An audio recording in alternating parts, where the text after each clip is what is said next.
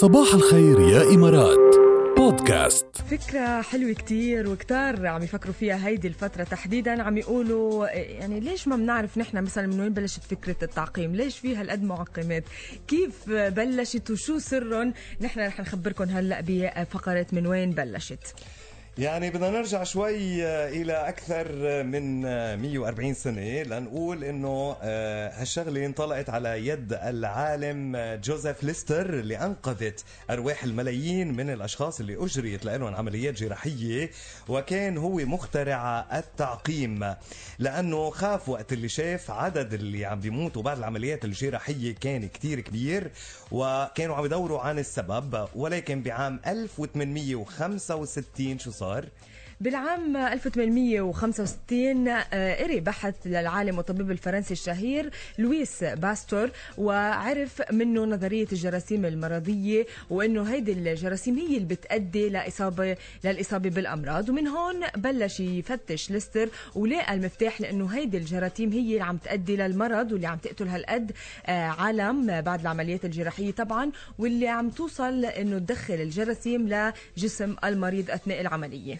أكيد بعد منها استخدم حامض الكربوليك كمادة مطهرة وكان ليستر بيطهر إيديه وملابسه وكل الأدوات اللي بيستخدمها بالعملية. كما كان ينثر حامض الكربوليك بالهواء بغرفة العمليات وكانت النتيجة هبوط دراماتيكي بعدد الوفيات ما بعد العمل الجراحي حيث انخفضت نسبة الوفيات بجناح الجراحة من 45% عام 1861 إلى 15% عام 1869 يعني بظرف 8 سنوات.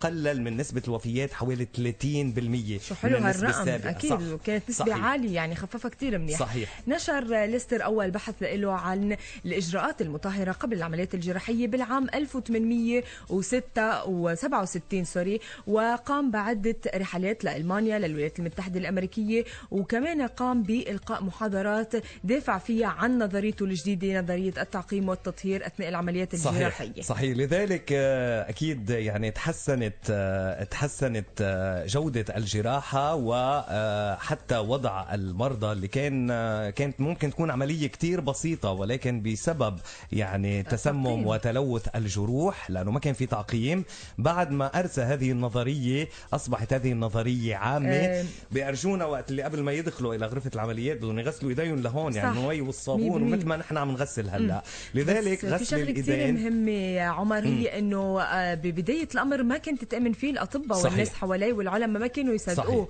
لبعدين آه، مع الوقت وبلشوا يشوفوا إنه عن جد عم تخف نسبة الوفيات قرروا إنه لا معه حق. مزبوط آه، جوزيف ليستر آه، عم يشتغل صح واعتمدوا الفكرة يعني هو يعتبر هلا أعظم ال- ال- العلماء أو صحيح. أعظم الأطباء صحيح. بهيدي العصور على مر يعني على مر العلم مع صحيح التعقيم نحن مشان هيك بدنا نقول شكرا لمستر ليستر وأكيد هو واحد من أعظم الأطباء على مر العصور اللي قدموا خدمات جليلة وخاصة قصة التعقيم اللي. اليوم هي عنصر أساسي بالحفاظ على صحتنا. صباح الخير يا إمارات.